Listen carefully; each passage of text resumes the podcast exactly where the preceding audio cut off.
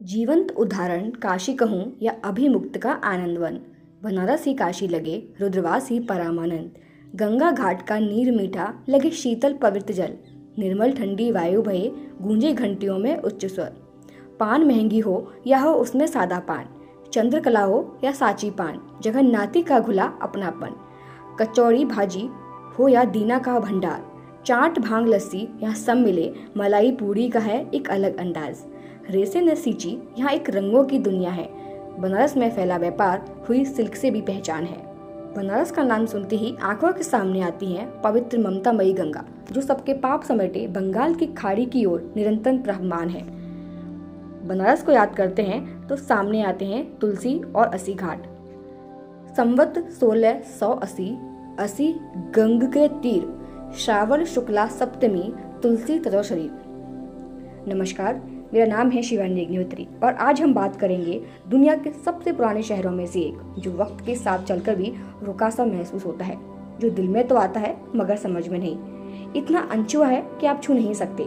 बस गंगा जल की तरह अंजलियों में भर सकते हैं। धार्मिक नहीं, आध्यात्मिक शहर है। यहाँ जीवन और मृत्यु साथ साथ चलते हैं। कहा जाता है कि भगवान शिव ने करीब पाँच हज़ार साल पहले इस खूबसूरत शहर को स्थापित किया था। इतना ही नहीं, विश्व के प्राचीन शहरों में वाराणसी पंद्रहवें स्थान पर आता है। हिंदू धर्म के साथ यहाँ बौद्ध और जैन धर्म के पवित्र स्थल है। वाराणसी भगवान शिव और माता पार्वती का सबसे पुराना निवास स्थान है।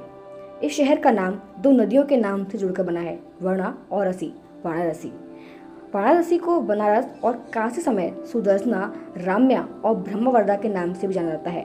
मान्यताओं के अनुसार जो इंसान वाराणसी के गंगा घाट पर अपनी अंतिम सांस लेता है, उसे मोक्ष की प्राप्ति होती है। क्या आप जानते हैं, जब वाराणसी का लोकप्रिय नाम बनारस है तो इसका आधिकारिक नाम वाराणसी क्यों है? इसका काशी नगरी से क्या रिश्ता है? यह बहस भी होती रही थी कि दुनिया भर में इस शहर को बनारस के नाम से क्यों जान, क्यों जानते हैं। हालाँकि, ये रोचक बात है कि मुगलों और अंग्रेज़ों के जमाने में जब इस शहर का आधिकारिक नाम बनारस था तो ये वाराणसी कैसे हो गया? इसका क्या इतिहास है? वैसे तो इस प्राचीन शहर के कई नाम हैं। जैसे, वाराणसी का सबसे प्राचीन नाम है काशी। ये नाम करीब तीस हज़ार वर्षों से बोला जा रहा है, जब काशी के बाहरी इलाकों में ईशा से 600 साल पहले बुद्ध पहुँचे। बुद्ध की कहानियों में ही काशी नगरी का ज़िक्र आता रहा है। दरअसल, काशी का नाम एक प्राचीन राजा काशा के नाम पर पड़ा। काशी को काशिका भी कहा जाता है मतलब चमकता हुआ। ये माना जाता है कि भगवान शिव की नगरी होने के कारण ये हमेशा चमकती हुई थी। जिसे कशाते कहा गया, यानी सिटी ऑफ़ लाइट शायद इसलिए इसका नाम काशी हो गया। काशी शब्द का अर्थ है उज्जवल और दैत्यमान। हालाँकि वाराणसी भी प्राचीन नाम है। इसका उल्लेख भी बौद्ध जातक कथाओं और हिंदू पुराणों में है। महाभारत में बार बार इसका ज़िक्र हुआ है।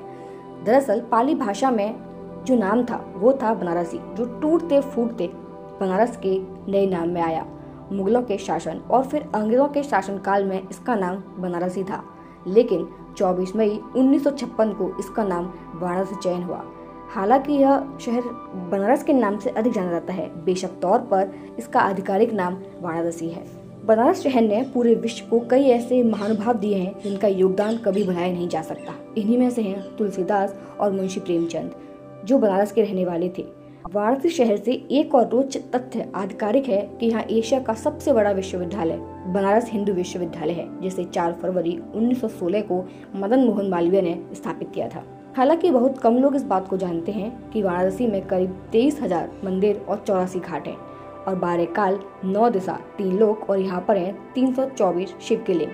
काशी को ऐसे ही धार्मिक, सांस्कृतिक एवं आध्यात्मिक राजधानी नहीं कहा जाता। तीनों लोकों का भूविज्ञान, यानी वैज्ञानिक भाषा में कहा जाए तो स्पेस भी यहीं पर है। कलांतर में काशी एक मात्र ऐसा नगर है जो ज्यो का तो स्थापित है। काशी में ऐसी मान्यता है कि कड़कड़ में शिव का वास है। प्राचीन पुराणों के अध्ययन से पता चलता है कि यहाँ मुख्य रूप से 324 शिव के मुख्य लिंग हैं। कहते हैं कि बाबा विश्वनाथ यहाँ आए और अपने त्रिशूल पर काशी को टिका लिया। स्कंद पुराणों की काशी खंड में एक श्लोक में भगवान शिव कहते हैं कि तीनों लोकों से समाहित एक शहर है, जिसमें मेरा निवास स्थान है, वो है काशी। बाबा विश्वनाथ को बुलाने के लिए यही गंगा किनारे ब्रह्मा ने दस अश्वमेघ यज्ञ किए और उस घाट को नाम दिया दशामेघ घाट। बनारस के घाटों में यह सबसे ज़्यादा चर्चित है और सबसे पहला है, जहाँ शिव आए और यहीं के होकर रह गए। यहाँ देवी गंगा की भव्य आरती भी की जाती है। दूसरा घाट है मणिकर्णिका घाट, जहाँ माँ पार्वती ने शिव को अपने पास रोकने के लिए अपनी कान की मणिका छुपा दी और उन्हें खोजने के लिए कहा। तीनों लोगों को चलाने वाले अंतर्ज्ञानी ने प्रेमवश मणिकर्णिका को खोजना शुरू किया और आज तक खोज रहे हैं। तीसरा और सबसे सुंदर घाट है असी घाट। बनारस की बात बनारस के संगीत के बिना अधूरी है, बिस्मिल्लाह खां के शहनाई के बिना अधूरी है, जिन्होंने इन घाटों पर माँ गंगा को घंटों अपनी शहनाई सुनाई। बनारस के गली गली का खाना खजाना केवल भारत नहीं, बल्कि दुनिया भर में मशहूर है। कोई गली कचौड़ी जलेबियों के लिए प्रसिद्ध है तो कोई मलाइयों के लिए। कहीं रसमलाई तो कहीं की चटपटी चाट। व्यंजनों के मामले में हर गली मोहल्ले खास है। अरे, यहाँ के पान और साड़ी को कैसे भूल सकते हैं? बनारस में पान, प्यार, खुशी और मेहमानबाजी की निशानी माना जाता है। पुराने समय से ही बनारस के लोग अभिवादन के तौर पर पान परोसते हैं। वहीं बनारस की बात कर रहे हैं तो यहाँ की शान और पहचान दोनों ही है बनारसी पान। जिसके दीवाने बॉलीवुड एक्टर भी रह चुके हैं। बनारस का बनारसी पान तो इतना मशहूर है कि इस पर तो गाने बन गए हैं और आज भी यह गाना सबके ज़ुबान पर रहता है। उन्नीस सौ तिहत्तर में आई अमिताभ बच्चन की मूवी डॉन में बिग बी ने बनारसी पान चबाते हुए बनारसी गाने पर जमकर धूम मचाया। खाई के पान बनारस वाला, जो आज तक लोगों के जहन में है। हालाँकि पान मुँह में घुलाकर बात करना आम बनारसियों का स्टाइल है। वैसे तो बनारस पान की दुकान हर गली चौराहे पर है, जिनकी गिनती कभी नहीं की जा सकती। लेकिन इन्हीं पानों की दुकान में कुछ खास दुकानें हैं, जिनकी चर्चा देश नहीं, बल्कि विदेशों तक सीमित है। भारत के अलग अलग जगहों से लोग जब भी बनारस घूमने आते हैं तो इन दुकानों पर बनारसी पान का खाना नहीं भूलते। कहा जाता है कि बनारस में आकर बनारस पान नहीं खाए तो कुछ नहीं खाए। रही बात बनारसी साड़ी की तो बनारस साड़ी का सीधा मतलब है सिल्क के कपड़े से। लोग कहते हैं कि रेशम सबसे पहले चीन में बना था। चीन ने इस रहस्य को दबा कर रखा। हालाँकि कई लोग कहते हैं कि भारत बहुत पहले से ही रेशम को जानता था। कई लोगों ने इसे वेदों के अंदर भी खोज निकाला। जानकार तो ये भी कहते हैं कि जातक कथाओं में इसका ज़िक्र हुआ है कि काशी में गंगा किनारे कपड़ों की खूब खरीद फरोख्त थी। हालाँकि बनारस बहुत पहले ही बुनकरी का गढ़ था। यहाँ सिल्क कपड़ों का बहुत काम कब का शुरू हो चुका था? इसका ठीक ठाक समय वक्त बताना मुश्किल है, मगर इतना तय है कि बहुत पुरानी विरासत है।